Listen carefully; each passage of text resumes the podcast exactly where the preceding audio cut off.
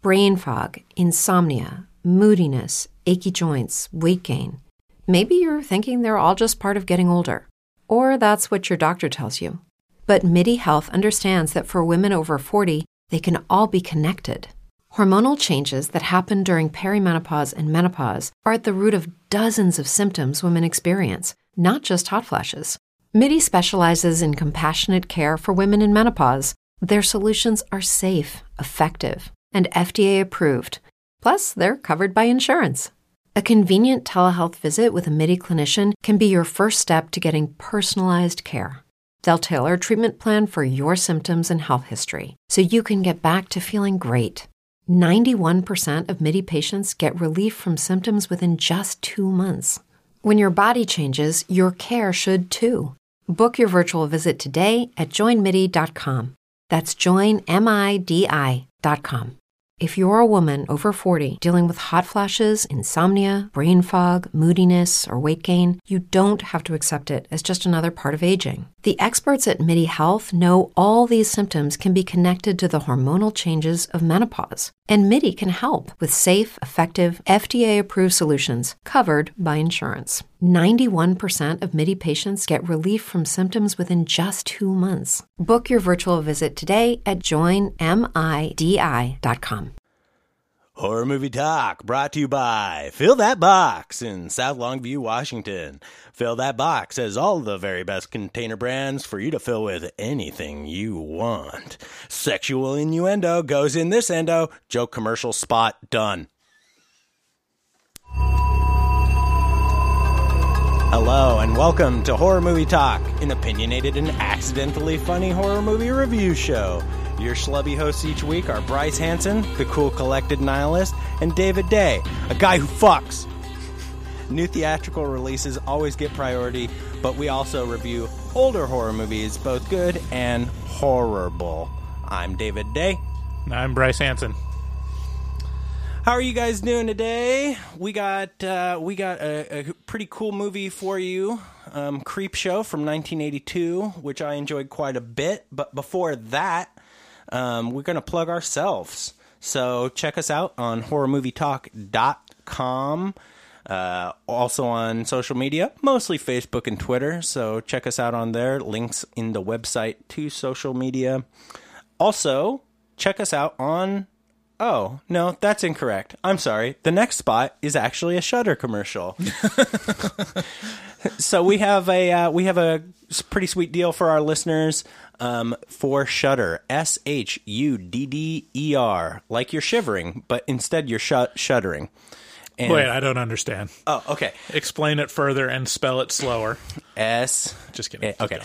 So Shudder is uh, very similar to Netflix. It's a streaming platform, but just for horror movies, thrillers. There's also some crime, drama, kind of thrillery kind of stuff on there as well.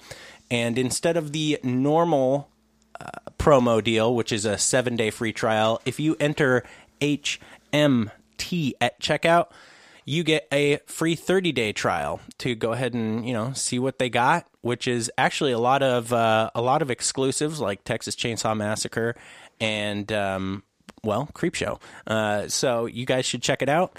Uh, enter hmt at checkout shudder.com um, also we joined the amazon associates program which means if you want to support the podcast go ahead and click through the link on our website and you'll be helping us out quite a bit. So, anytime you're doing shopping on Amazon, go ahead and click through the link at the top of our site and we'll get a little little little piece of that. And we would appreciate it greatly. So, one more one more thing before we get get moving here, you can take our audience survey. I don't know I don't know when we'll release this, so the audience survey might be done by that point. But if Well, I mean, the, the link will still be there. Okay. We're, we're going to probably stop pushing it on the show. I Yeah. think. We're getting, yeah. That's- as much that's as we're going to get for now. yeah, so we're planning on doing it till the end of the year, but I know we have like four episodes in the bag somewhere that mention it. So, I mean, it'll still be available. Cool. All right. Um, we post new episodes every Wednesday, and so you should subscribe to the podcast on your favorite um, uh, podcast platform. and leave us a review on iTunes or Stitcher or something like that. If you want to help us out a whole bunch, we would love you for it. We love you anyway, but we'll love you more if you, you know, if you subscribe and rate. Personally, I won't love you unless you leave a review Ooh, on there iTunes. you go.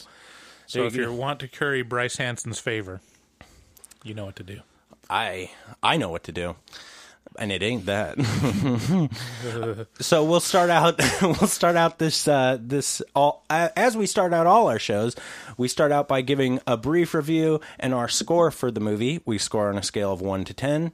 One being terrible, ten being fabulous, and five being just kind of average, just kind of a C.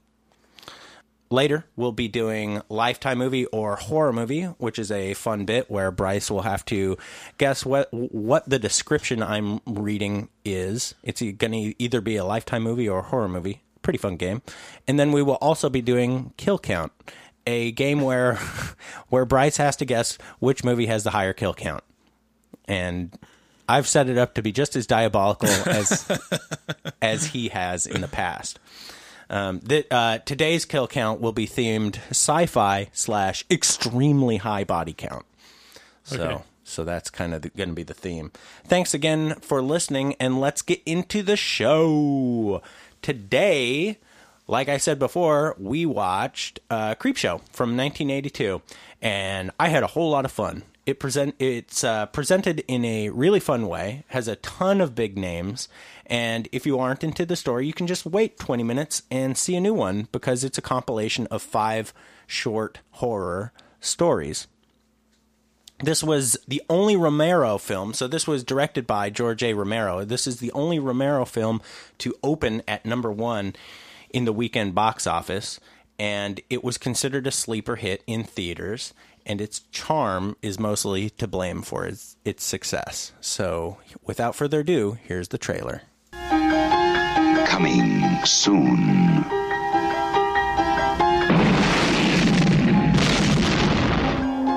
Jolting tales of horror.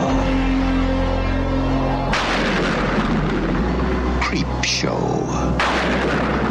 From the author of Carrie, The Shining, and Cujo. And the creator of Night of the Living Dead and Dawn of the Dead. You'll scream at ghastly ghouls cringe at weird kids, and shiver at the doings of evil doctors. This is going to be extremely painful, Mr. Verrill. Oh. Creep Show will grab you, grow on you, and give you the creeps.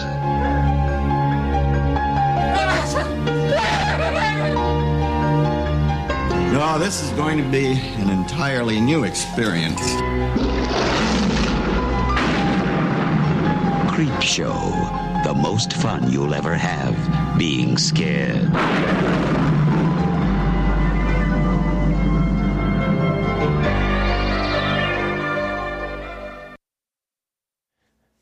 So, Creepshow can be found streaming on Shudder, enter HMT at checkout, and Amazon. Uh, click through the link on the top of our site. It's a cult classic that has remained low on horror fans' collective radar since it was released. It was directed by the great and powerful George A. Romero and written by Stephen King. This is, I believe, Stephen King's very first screenplay that he wrote. Yeah, he had movies that came out before. Well, he had movies that were based off of his novels that came out before. Right, but but Stephen King was directly responsible for the screenplay on this, and he also acted in. He was the sole star of one of the five stories.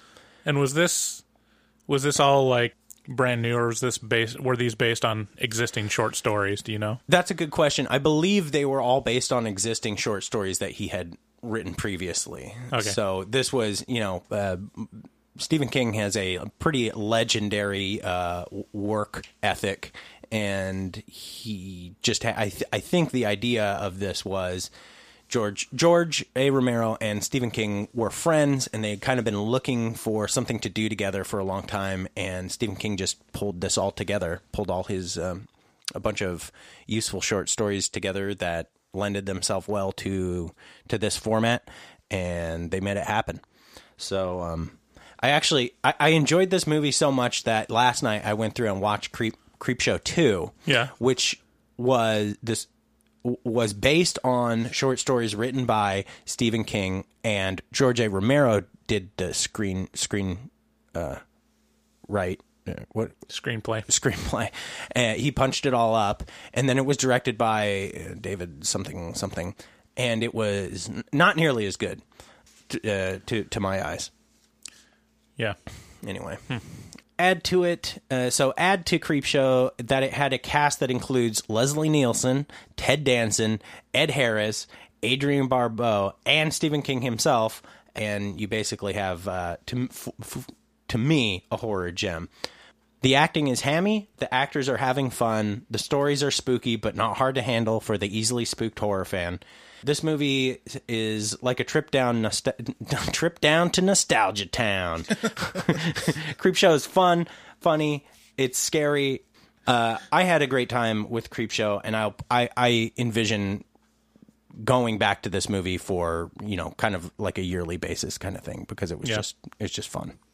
I gave Creepshow an eight out of ten. Um, while it is an excellent example of a cult classic, I think it's too light and breezy to be much higher than an eight out of ten. So I think that's a ceiling for it. What did you think about it? Um, I think that's pretty generous. Um, I, I mean, full disclosure, I watched this and I was really tired, so I wasn't super into it. I think if you're talking about for what it is, then yeah, it's an eight out of ten. Like for what it's trying to be, it's really good at it. Right. Of the tone and like the campiness and you know introducing the gore elements when it can. It's really good, but um for me it was like I don't know, it's it's hard to think of it as that much better than like a than like a TV quality. Like uh, if this was on TV, I would definitely watch it, Yeah, but I'd give it like yeah, like a 6, 6 out of 10. that's probably fair.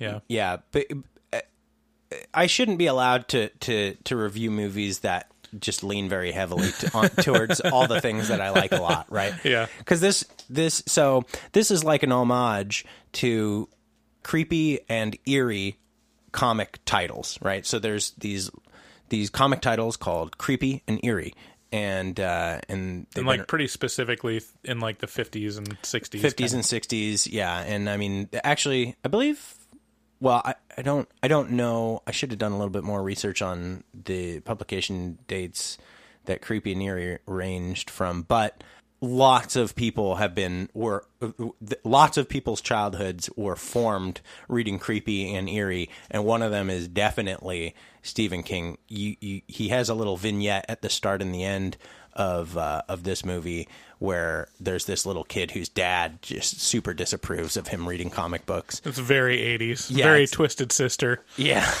it's like screw you, dad! Don't take my comics away. And uh, and the dad's just an ultra douche, and uh, yeah, it's it's got like a like an interesting kind of vibe that it gives off, which is like Stephen King's a little kid and his dad threw away his comic book. Anyway, without further ado, let's transition to the spoilers.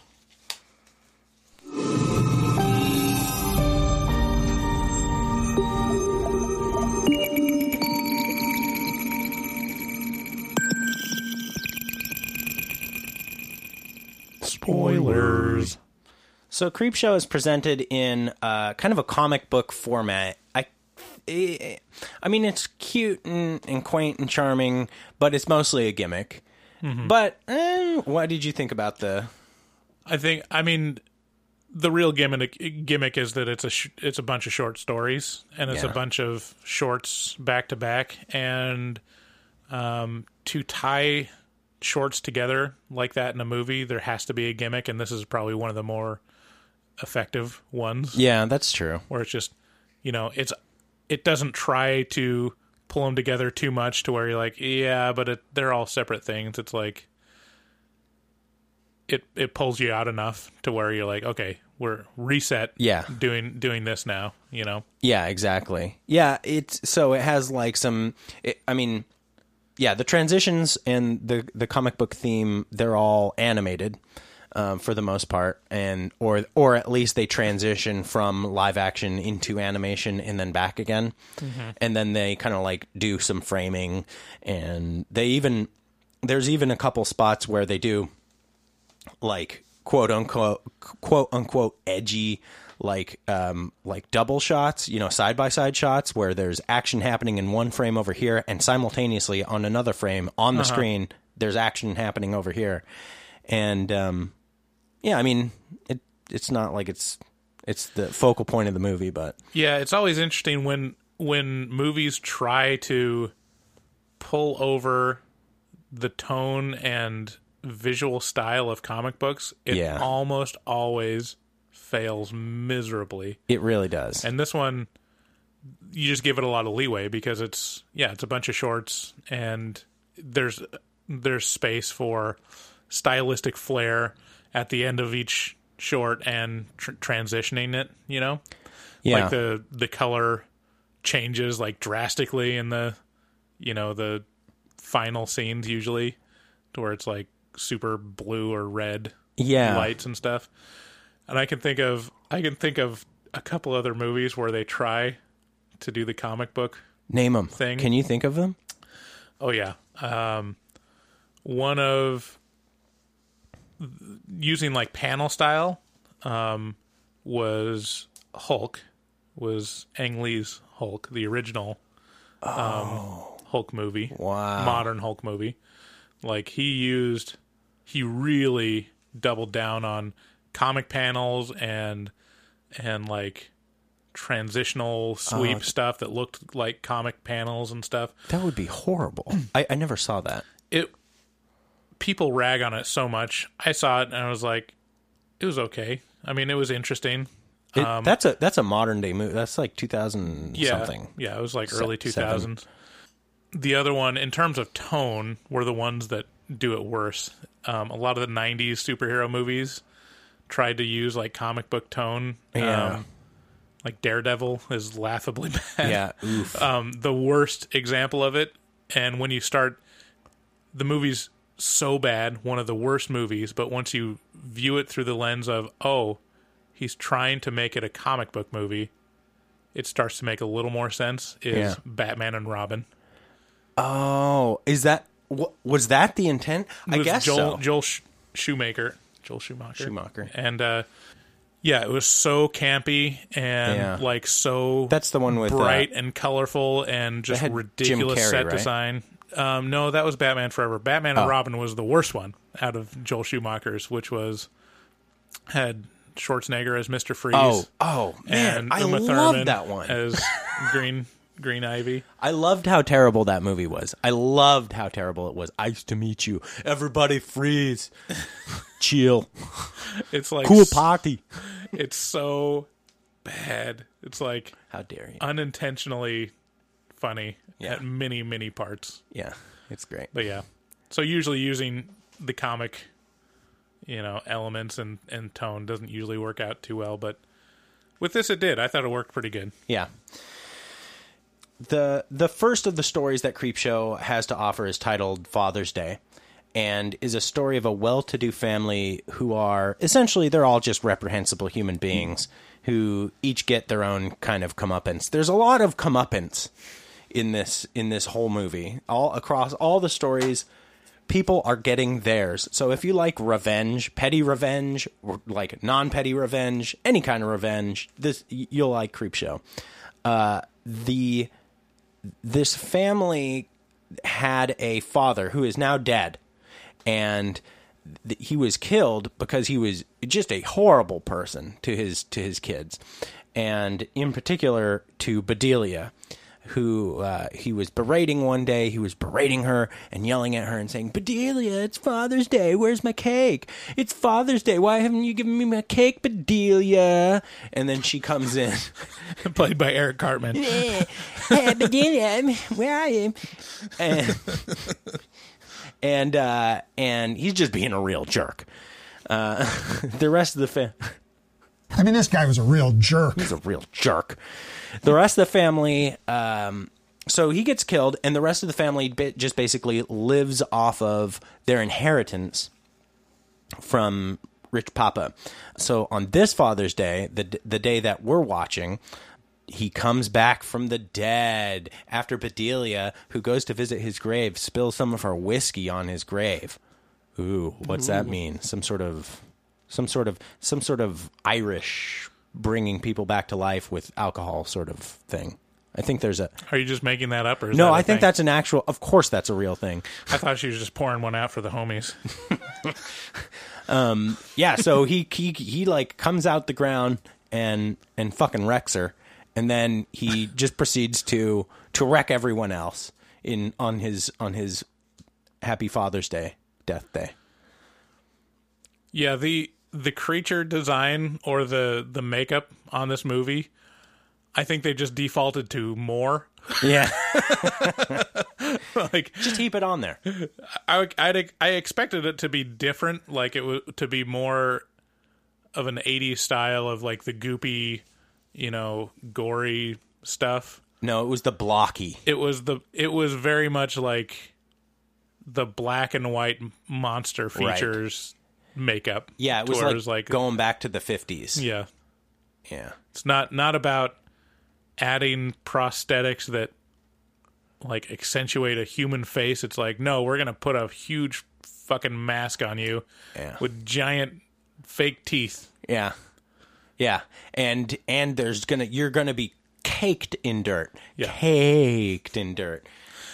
Yeah. Like at least half an inch all around. it's campy as shit. Yeah. It's really it's really a lot of fun. Um, yeah, Father's Day presents a bit of a lesson to the audience, uh, which I took to be you get what you give, or don't be a dick, especially especially when family is involved. So you know, there's a little bit of a lesson. In that. There's a lesson in all of these. Like it's it's one of these like it's very similar to creepy and eerie comics, which is hey hey kids here's a something that's kind of spooky and also here's how we justify it to mom and dad Morality tale. morality tale yeah where did uh where did father's day land on uh on your ranking of of these can you It's a hard meh. a hard man Yeah, that was the last. For, Yeah. I mean, for me, I didn't care at this all one about it. this one had ed uh what's his butt the guy from Ed Ap- Harris. Oh, yeah, that's Ed who it was. yeah yeah yeah Oh, I thought it was Peter Weller for some reason. I thought it was like that's a. I, I, I, tr- I think I, I think I labeled him Peter Weller in my mind, even though like it didn't fit. I was like, he looks really weird when he's young. Like he's not that much younger than RoboCop, but why does he oh look so That's oh yeah, they do look very similar, don't they? so different? But yeah, I think it looks actually like- is Ed Harris. He looks like a young Ed Harris. Yeah, yeah, and uh, yeah, not nothing, nothing too crazy or notable. They start out with the weakest, which is probably a good way to go. Um, the second story is titled "The Lonesome Death of Jordy Verrill," which is based on the short story um, that Stephen King wrote called "Weeds." Uh, this is a one man play starring King himself as a goofy hillbilly who finds the goofiest hillbilly. Oh, you done it now, Jordy Verrill? You monkhead. You lunkhead. He finds a meteorite that crashes to Earth in his yard. And uh, boy, is he goofy. He's goofy as fuck. this is this is the one that like works for me most Yeah, I knew it because be. it's so committed yeah, he, and it's Stephen King is not an actor, but he definitely knows what tone he's going for in this and goes whole hog. well, if you're if you're gonna like, it's a good it's a good strategy if you're not an actor, right? Right. Just commit to something and then then fucking go all the way in. Yeah, if you're going to be in a role as a non-actor, be the idiot. Right. Yeah, because you can do that. I Yeah. promise you. you can be an idiot. Anyone listening. And Stephen King can be too. I couldn't tell. I like. I was trying. Like, I didn't recognize him right off the bat. I'm not super. Like, I'm not used to looking at Stephen King's face or hearing his voice. And I think now you mostly see him with glasses, and he wasn't wearing glasses, and he was very young And at the time. goofy. Like Yeah. he made a big effort to cross his eyes and to How much coke do you think Stephen King was on? when all he the was- coke. all of it. he he was having he was having a great time. Yeah, so this is a one man play. Uh, actually, there's there's one or two other actors. There's a college professor who he who he um, Well, it's like he's. Does he actually talk to him, or is it all in like in his mind? yeah, it's in his but yeah, mind. it's, but yeah, yeah, in the movie, yeah. Yeah. Uh, so he, he he like approaches this meteorite that that lands in his yard, and of course he touches it, and then he he has dreams about how rich it's gonna how rich he's going to become from discovering this this you know alien thing that crashed to Earth. Uh, but he touches it, which is basically enough to spell his doom. Um, he bumbles and stumbles around as his luck grows worse and worse, which is kind of a, the theme of this one. Uh, Oh, you done it now, Jordy Verrill? You monkhead. He's a real lunkhead, let me tell you. yeah, so he bumbles and stumbles around as everything he touches and everything that the meteorite touches begins to sprout alien life, Alien plants vegetation. like grass. Yeah, and beards, like vine beards. Yeah, this character is so dumb that you question whether he should be living alone. Oh, it, it was surprising to me that he was. Right.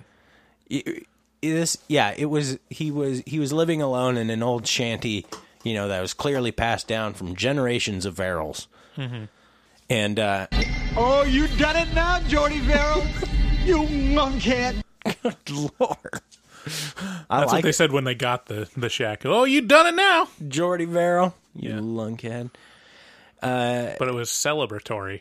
yeah Yeah. When Oh, they got, yeah. When they got the house. oh right Yeah. right okay i see where you're going with that Lonesome Death of Jordy Verrill was reminiscent uh, of pulp magazines and stories from the 50s and 60s. I enjoyed the special effects in this quite a bit. yeah. It's just- I mean, the whole thing was so dumb that it's that yes, the special effects matched, but they were fun. I, it was dumb and fun. It and was, then at the end, he blows his fucking plant brains out. Yeah. and it's like great.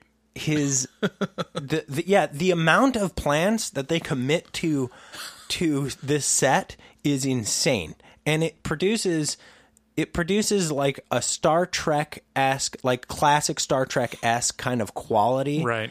to the to the set that you you really have not seen since something you know since a a uh, stage production like you know a campy stage Right. production like Star Trek A lot of these, I mean, if you take out the overt horror stuff, a lot of it's like Twilight Zone. yeah You know, very much this this was probably the most Twilight Zone type story yeah out of all of them. Yeah, it was. It was Twilight Zone in color, mm-hmm. and and it was. I mean, it did a, an admirable job of being, you know, of of being Twilight Zone in color. Yeah, and they didn't have to kill any kids to do it. No, just Jordy. He had to. Uh, he definitely had to off himself because he was being overtaken with plans. That's the only. That's the only thing you can do. What can you do? You can't trim him back. They had to be sprouting in his throat and stuff. Yeah. Hmm. That's a good question.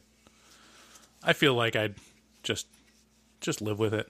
Oh, you just live with Yeah. the plants growing out of your eyes? Yeah. Okay. It's like I, I'll just deal with this shit now. Vegetative state. That's what. Womp womp. Whatever. The the uh, where does this one this one falls as your favorite? I think. Yeah, in terms of tone, in terms of like stick with me. Yeah. Like that's it. It's it's the best example of what it's trying to be. I think. Yeah, I'd say that's probably fair. So the next the next short story is titled "Something to Tide You Over." That's a play on words. That's a clue. I've got such a raging clue right now. The third story, it's about laundry detergent. yeah, this one this one stars Ted Danson as Harry, who's uh, the victim to Liam Neeson who is a wealthy psychopathic killer. Although he had a good reason, which is Ted Danson slept with his wife a lot. so I wouldn't, you know, I might I might do what Liam Neeson does if in this if someone were to sleep with my wife. All right. Note to self: don't Yeah. sleep with David's wife. That's right. Actually, I think I'm pretty safe. I'm I'm pretty sure you would change your mind by the time you dug a hole the size that I could fit in. You I'd make you dig it. Oh, yeah. See, that's mean because Leslie Nielsen dug it for Ted Danson. He just made himself bury him. Oh. Made him bury himself. I remember this incorrectly then. I thought he made him dig it up. I'd make that's dumb. Why would you do all the work when you got this guy you got at gunpoint? Yeah, so this bring this transitions us nicely into kind of the way it starts out, which is uh, Liam brings Ted to the beach, a beach, a private beach that he owns. And yeah, he presents him with this gigantic grave sized hole in the sand, which would be very difficult to dig. Very, very.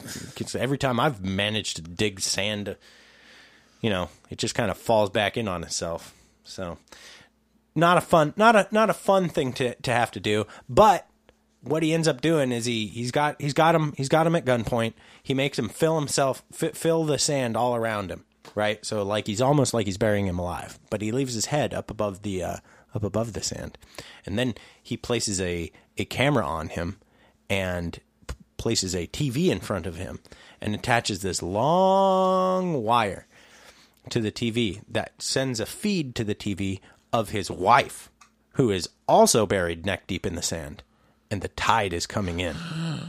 And so Ted Danson is forced to captively sit and watch as Liam's wife, his lover, is taken by the tide, drowns in the tide. And it's uh you know, that's a that's a that's a fucking creepy concept. Yeah, it was it was the best concept out of all the stories. Yeah. and it was. I mean, this one actually was the best.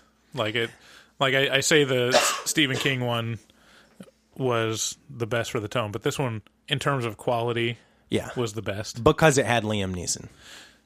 It's not Liam Neeson; it's Liam Nielsen. Liam Nielsen. Yeah, sorry. I always say Liam Neeson. Leslie Nielsen. Leslie Nielsen. What? Not Liam. Oh shit. Leslie. It's Have you been saying Liam? Though I've I've been spacing out. I have too, obviously. Leslie Nielsen. Le- Liam Yeah. Neeson. So Leslie Nielsen from the Naked Gun Yeah. movies Yes. Um, He's fabulous. and Airplane.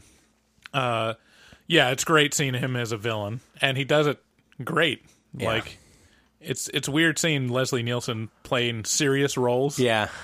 But which is what he did for a long time, right? yeah, but he did great. Yeah. and you really believe like this was a arrogant psychopath killing these people. It was know? yeah, it was so interesting to just to watch him, yeah, like you said do a serious role because you really you see a a vet, you know? Yeah. He just he just exudes like I'm a fucking pro at this. Yeah, and and it's it's a lot of fun to get him to get to see him not be so hammy but still be kind of hammy you know yeah, and like in my experience.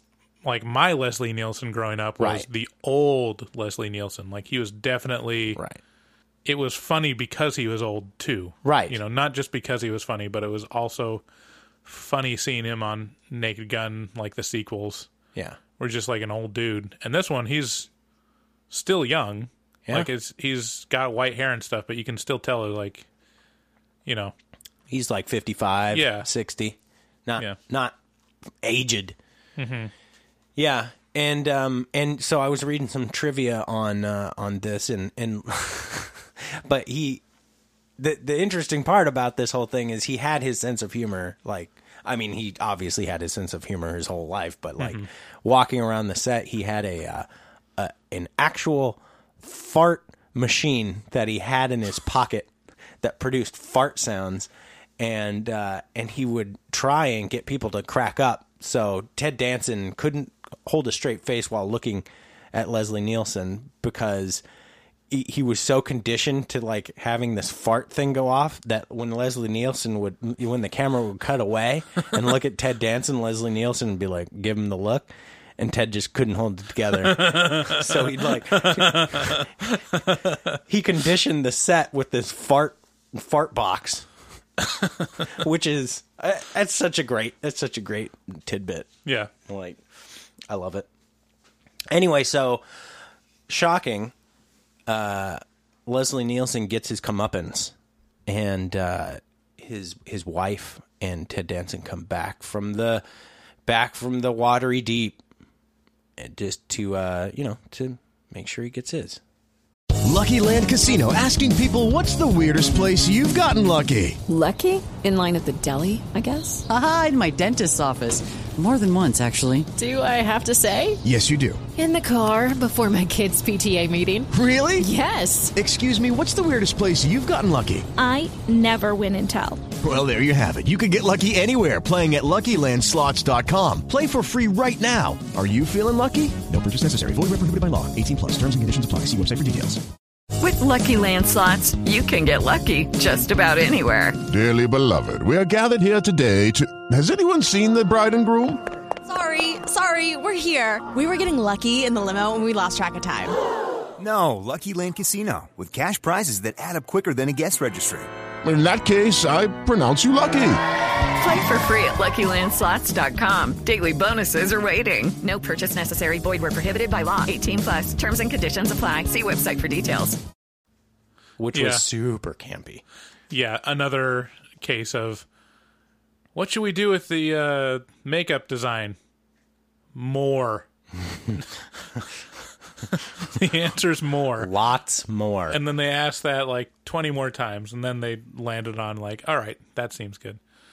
They looked like, I'm trying to remember, and I can't remember. Uh, yeah, I'll, I'll remember it later. So something to tide you over was actually a pretty fun story. Yeah. I liked it a lot. Is the third is the the dead middle of uh, of Creepshow, um, f- to be followed by the Crate, which is I think it's the longest and probably for me it's it's my favorite, and I think it's it's the most notable story from like f- from the movie for fans because uh, it has kind of a Indiana Jones sort of boy. Which one is that? Ark of the Covenant. Is it is it Ark of the Covenant? I think it's Raiders of the Lost Ark. Yeah, where they yeah, Raiders of the Lost Ark. yeah, it ha- so it has a Raiders of the Lost Ark sort of vibe. You know that vibe. You know that uh, that scene in Raiders of the Lost Ark where they're they go to the warehouse Uh-huh. and there's they you know they the Ark is in a box, you know, warehouse full of other boxes that are probably f- fucking just waiting to be rediscovered. You know, Mhm. just a bunch of weird, crazy shit. It's very that. This this the crate is very much Raiders of the Lost Ark, the the Covenant that because a a college janitor loses a quarter underneath a staircase that's just kind of off in a corner, and uh, as he goes to try and retrieve it because quarters, you know, They were worth something back yeah, then. back then a quarter was probably like four or five thousand dollars to us now. So he goes looks under the stairwell and he sees this crate that has this date from like the 19th century, you know, like 1826 or something like that. And he's like, "Wow, goddamn! Like this is ooh, a really old box. What's in here. It's got all dusty and what's in here?" So he goes and he tells a, a college professor, and uh, and the college professor's like, "Okay, I'll fine. I'll." He like he gets him from a party, right? You were asleep at this point. I was asleep Look at this you. point. God damn, this I'm is just so glossing upsetting. over. This is very upsetting to me. All I remember is that, yeah. Um, so he goes after they open it. Yeah, he notifies Dexter Stanley, Stan, Stanley, a college professor, and they open up the vo- the box to find one of the most crazy movie monsters monsters that I can recall from the eighties, um, or at all. It was like the the werewolf from Thriller. Mixed, like, but but with a lot of extra teeth. Yeah. like tons, way too much teeth. Yeah, where the proportions are like way off. Like that's what one of the disturbing things because it felt like it could either be seven feet tall or four feet tall. Right. And yeah, the the could proportions. either, could either be like, I mean, obviously it can fit in a box somehow, but is it like cat size to where it looks huge, but it can actually sneak underneath a door? Ooh, that's You know? creepy. Like, Yeah, I couldn't. I couldn't get a, a read on how big this thing was supposed to be. There's a lot of the proportions in the the crate that are all fucked up, which are which is to say exactly what you mentioned, right? So the size of the thing, the box is not that big. It's like pff, maybe three and a half feet by 3 and a half feet uh, square, and uh, and then it comes out and it seems gigantic because it pulls a man in and and devours him whole, and then it proceeds to eat like two or three more people, eat them up, eat them up. How much room did this thing have in his body? Right. Was the box just full of shit? It was incredible how much this thing ate. And but it was in this tiny little box. And it was very powerful. It was very strong for having been in a box for like over a hundred years. yeah. Uh, which makes it, you know, more interesting. One of the interesting little tidbits about this was that on the side of the box, uh, it said from Antarctica, and I think it had some some sort of verbiage on there that alluded to the or or made a callback to the thing or the the original movie, The Thing. Hmm. So mm, that's kind Could be the thing. Oh, maybe it is the thing. It's a thing. It's a, it is a thing. It's definitely a thing. It, the crate also had a great story about Northrup. Uh, this dude, another college professor, whose old lady was she was a real bitch, and uh, the amount of revenge and comeuppance in I mean, this guy was a real jerk. she was Except it was a girl. yeah, she was a real jerk. Uh, the amount uh, of revenge and comeuppance in the crate works really well because she she's just treating uh, Northrup like uh, like her slave, basically, and everybody hates her. Nobody's interested in talking to this horrible woman. And uh, once Northrup learns that there's this thing in this crate at the college, he's like, "Oh, here's my chance. I gotta get rid of my old lady." So he runs over to the college. He cleans up all the gore from all the people that this thing's killed, and he carefully makes sure that the box is intact. And then he runs back, or no, he calls his wife, and he's like, "Oh, dear, I ha- there's a my my friend Dexter Stanley. He's he's he's here, and ah, he's I think he's assaulted a woman, and you need to help me cover this up." And uh, so she comes running, and she's like, "Oh, oh." uh Northrup, what have you done this time? I have to clean up all your messes. And then he gets the monster to eat her. And he touches the monster in a lake or in a. And it- I couldn't. I couldn't really tell. It was. I think like it was a well. an old quarry, like that's all full Yeah. of water. Okay. Something, something like that. I was also asleep at that point, probably. Mm. I knew it contained water and it was deep. This is very useful. It's good information. so uh, I really enjoyed the crate. Uh, I I can see why, and I think it kind of put Creepshow on the map as far as being iconic, just because of that monster. Yeah, the monster design, the the concept is great. Yeah. This is another one that was very Twilight Zone-ish. Yes. I could totally see this on Twilight Zone because it contains like temptation. Oh yeah. It contains like um plotting, Yeah. you know. Dastardly. The one the one thing that it doesn't have quite right is that the the husband that kills his wife doesn't get comeuppance. If it was a Twilight Zone episode, it would backfire on him definitely. he paid his due. Yeah, but if it was a Twilight episode, he yeah he would have definitely gotten his. Which uh, which kind of leads uh, nicely into the the last story in Creepshow, which is uh, they're creeping up on you. Uh, this is definitely another one that would be found in the Twilight Zone, or at least has that uh, that same feel. They're creeping up on you is the final installment, uh, and it's effective and fun. It it was I don't know. It's it's it's memorable for uh, the fact that it's kind of a one trick pony. It's it, it stars E.G. Marshall as Upson Pratt, who is cruel and ruthless and the owner of some gigantic corporation or business. Uh, and he lives very much like Howard Hughes did uh, in a hermetically sealed apartment right? So he's he's got, he's very worried about germs and things being clean and perfect and pristine. And this movie just basically plays on that. So this is like what would happen if Howard Hughes had a real big bug problem in his house? and and the answer is Freak out. freak out real bad. So this was actually the most as as you know at the start of the movie, at the start of the story, he notices one little cockro- cockroach run along, you know, his uh, his countertop, and he's like, "Oh no!" Holy cow! If there's if there's one cockroach, yeah, you're reading ahead here. If there's one cockroach, there's there's bound to be hundreds, so I have to nip this in the bud. And one balloons into two, and two balloons into like twenty million. And the interesting thing about this uh, sketches uh, or story is it was by far, in a way, the most expensive part of of the movie because of the cockroaches. This is astounding.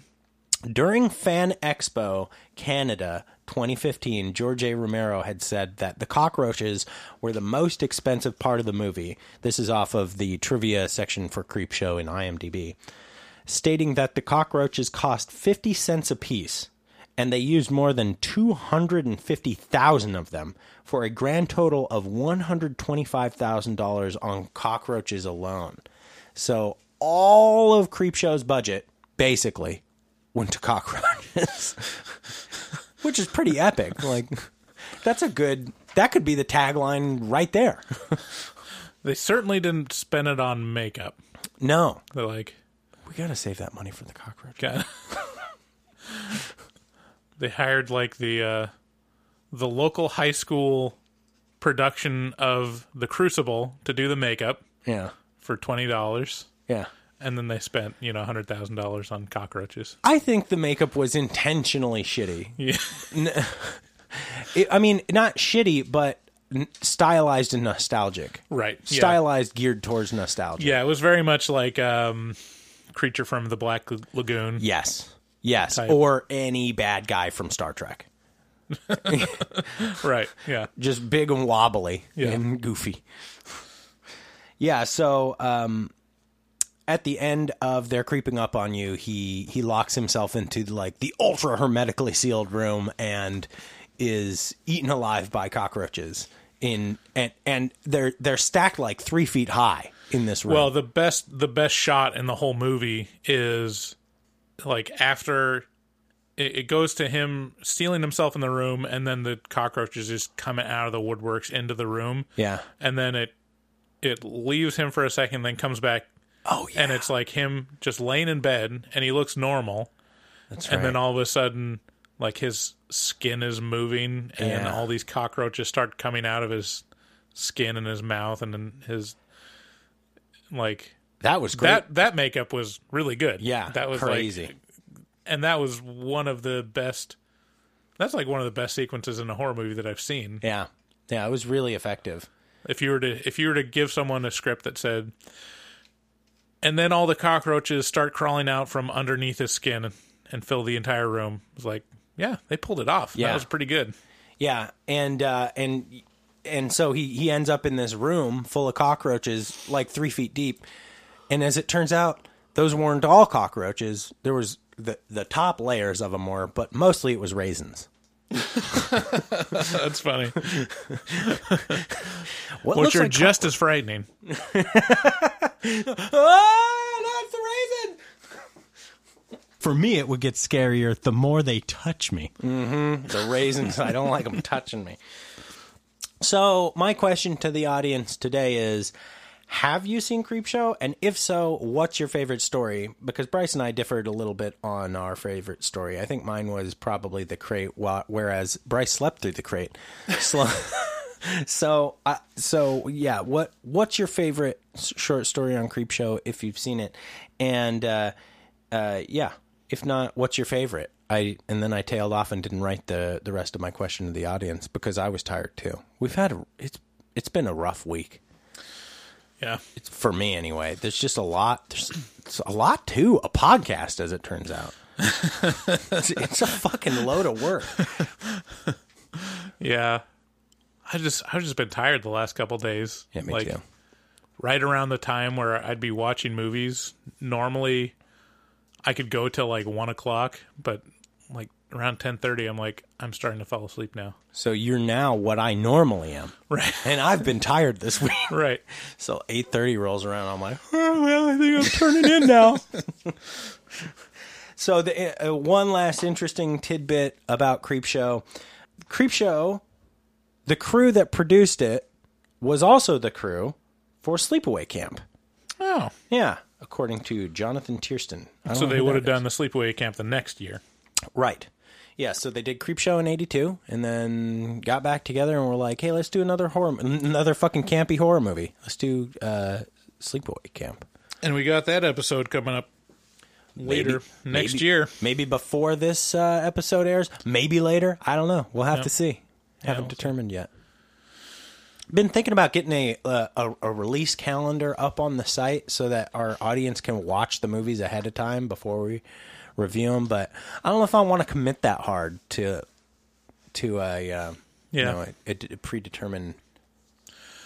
Yeah, we want to give ourselves some wiggle room. Yeah. That if like a kid goes into the hospital or something, we can just choose one from the Yeah, maybe it's like a tentative release schedule. So like, just watch all these movies. Or what we could do, if the listeners are interested, Let us know on Facebook. just set up uh, the Patreon and say you can access all the episodes that haven't come out yet. Yeah, we'd have we'd really have to be uh y- you know, you'd really have to pull our leg on that one. You have to let us know what you think on Twitter or Facebook cuz Yeah. I'm not doing that shit unless you guys actually say you want it. Mm-hmm.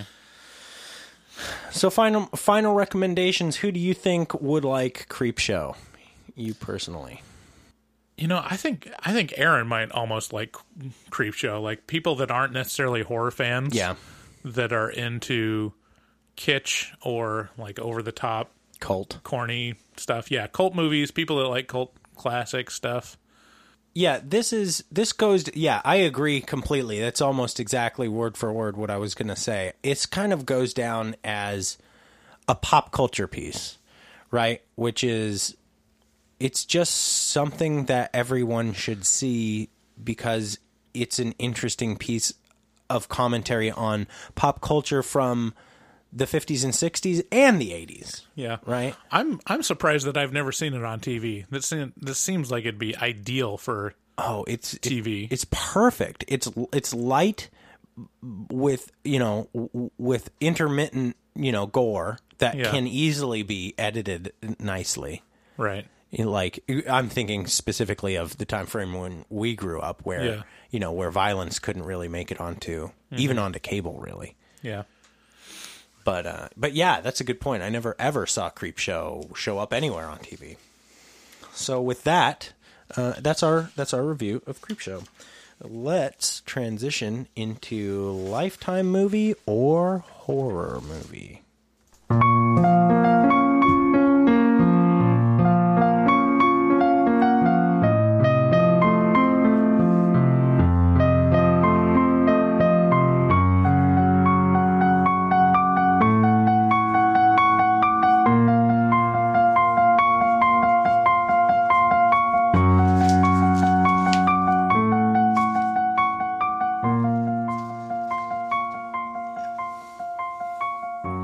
So, Lifetime movie or horror movie is a bit where I read a description of a movie, five five movies to be uh, Exact. exact. You did drink coffee before we started. I did. You must be really tired. Yeah, I am.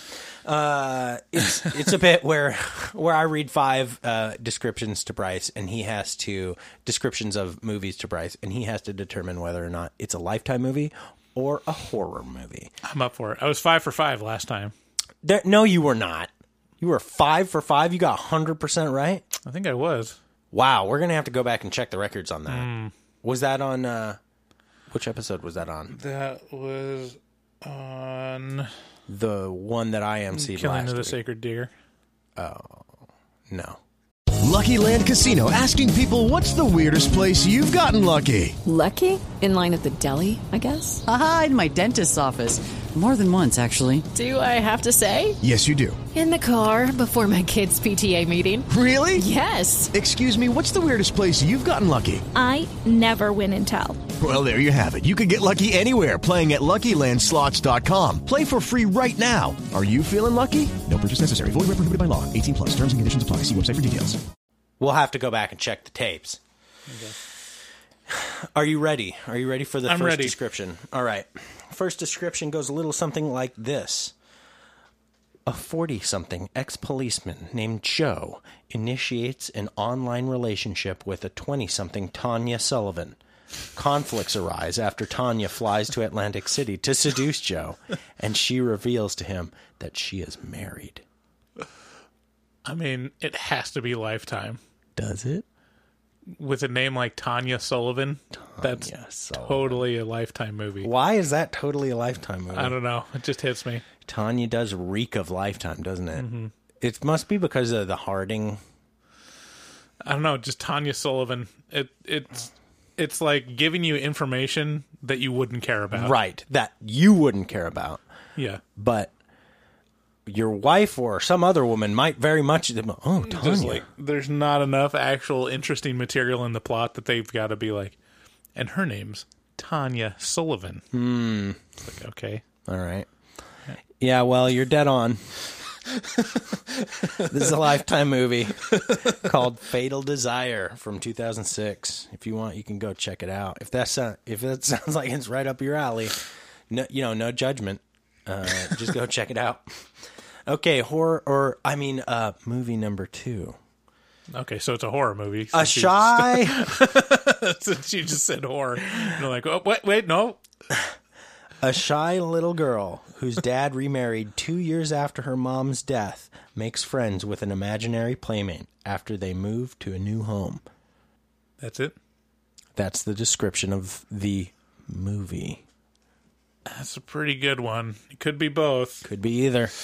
I'm going to say horror movie though. You're going to say horror? You are wrong. What? Wrong. What? That's a lifetime movie. That is Imaginary Playmate, 2006. Oh man, I think I haven't even had that one written down. I can't imagine how boring that would be. That's if it's not a horror movie, then what is it? Yeah. A little girl with an imaginary playmate? Who cares? okay. Movie number three. A woman returns to her small town home to investigate father's death, which authorities considered a mere hunting accident. That's it. Read it again. A woman returns to her small town home to investigate father's death, which authorities considered a mere hunting accident.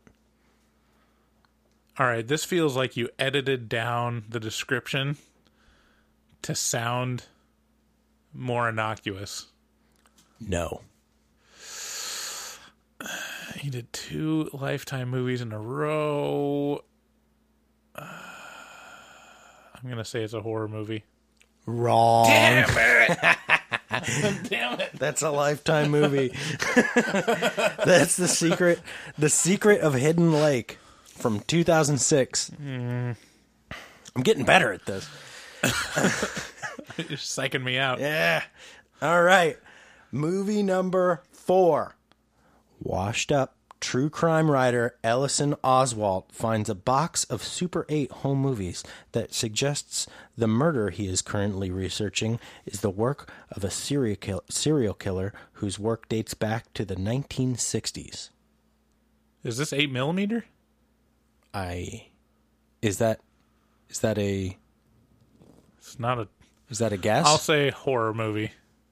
You are correct. Good.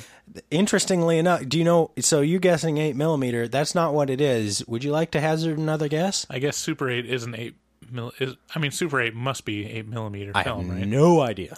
Could not help you. Um, This is guess a who well. it is? This is a well-known horror movie.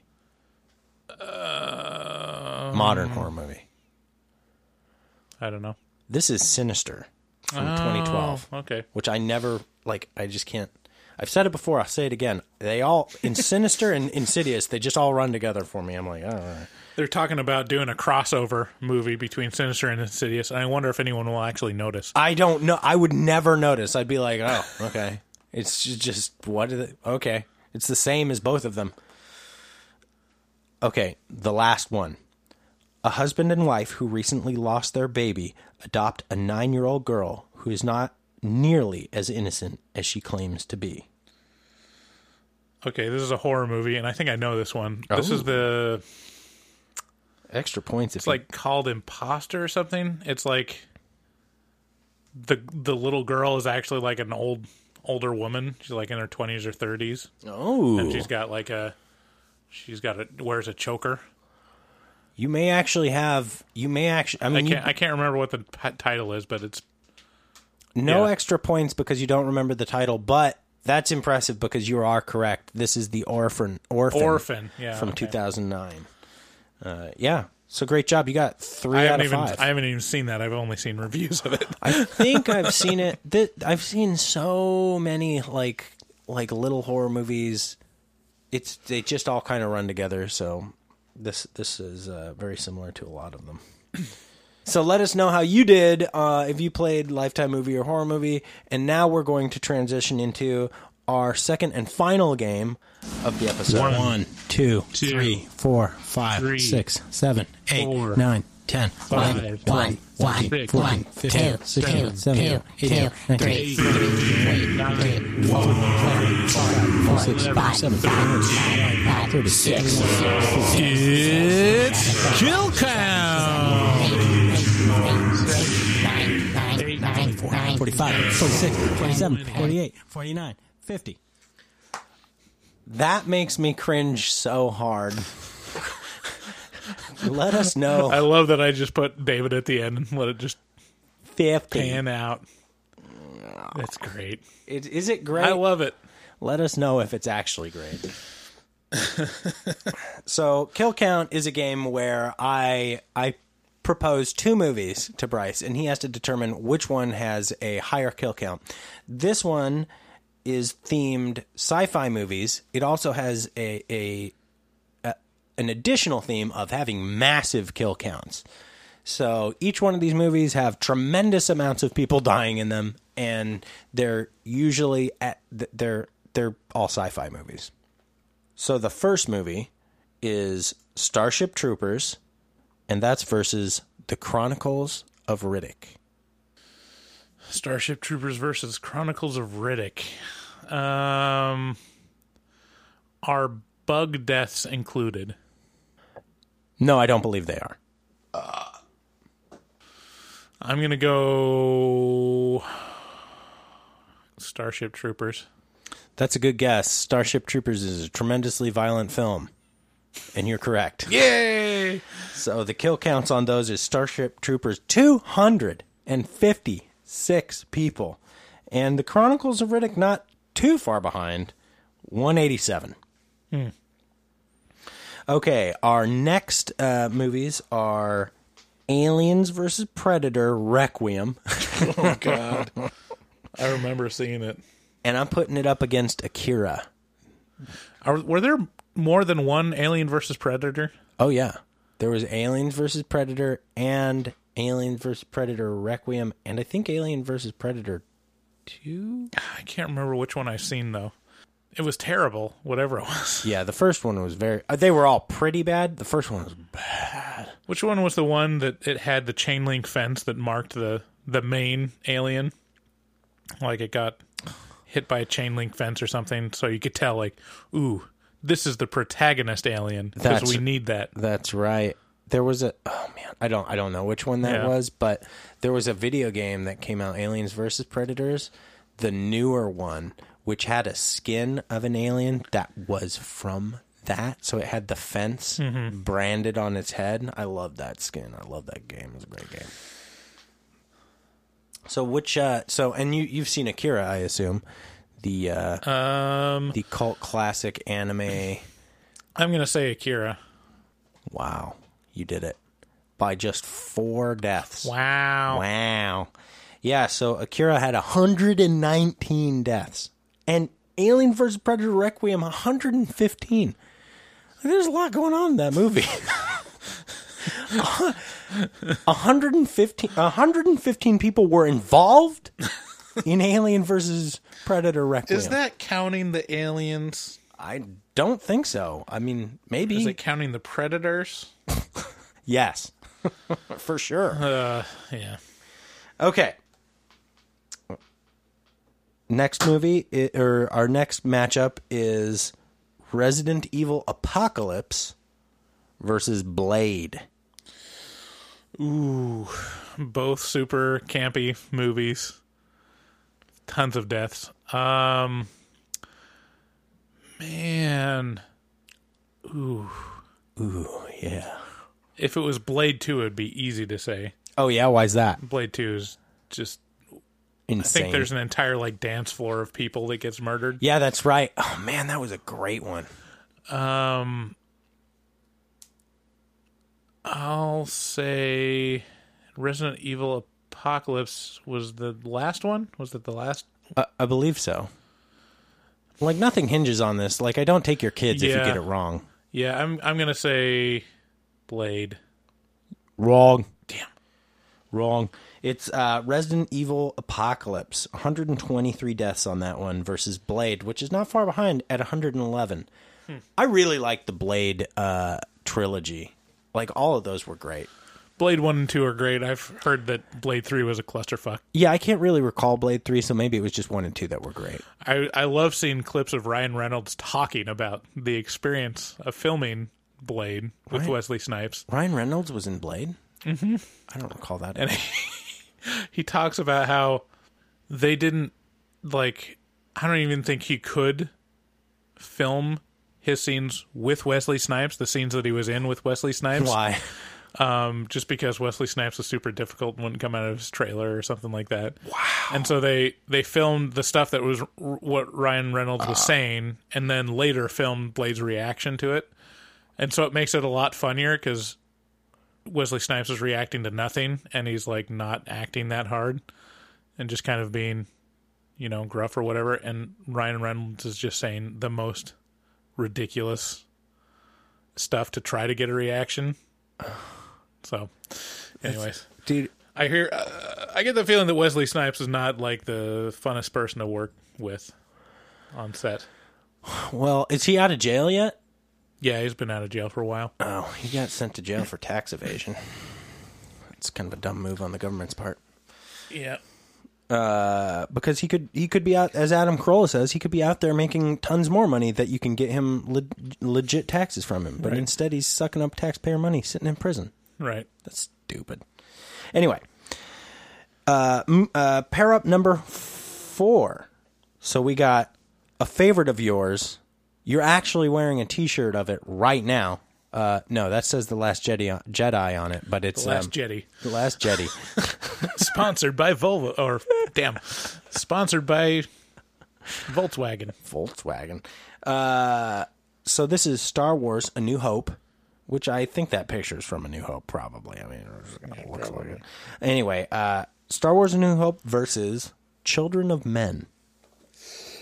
Um, oh man. Yeah, let's go Star Wars. Wrong. Damn.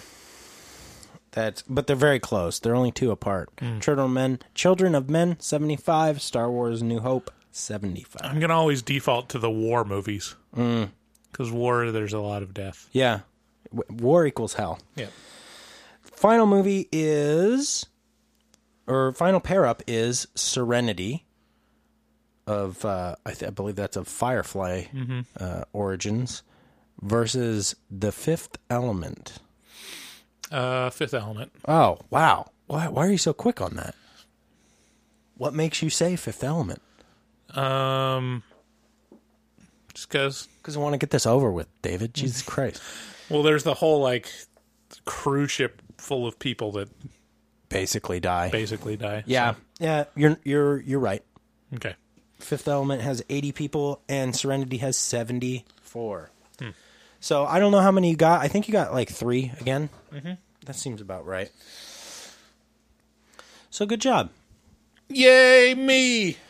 And uh, and with that, that kind of that's uh that starts that's starting to wrap up our Man, episode. Game over, man. It's game over. The game's over now, Bryce. So with that, thank you very much for listening to Horror Movie Talk. Check us out at horrormovietalk.com. If uh, you're doing any shopping on Amazon, just click through the link on our website to help support the the podcast. Go ahead and bookmark that link, and that way, every time you head to Amazon, you can uh, you know you can give us a little boost. Put put a little bit of put a little a few few cents in our pocket because those twenty five cents they could be worth you know they could be worth five or six thousand dollars in twenty years from now. So That and that could make a big difference to to Bryce and I, who will be doing this in 20 years. You wait and see. It'll it'll happen. Again, take our audience survey if you haven't already, and thank you very much for listening. Oh, finally, Shudder. Check them out. S H U D D E R. Enter HMT at checkout, and you get a free 30 day uh, trial subscription to Shudder, which is the horror movie streaming service. So check them out. Enter HMT at checkout, and it'll help us out quite a bit. And with that, we love you very much. Thanks, everyone. Bye-bye. Bye.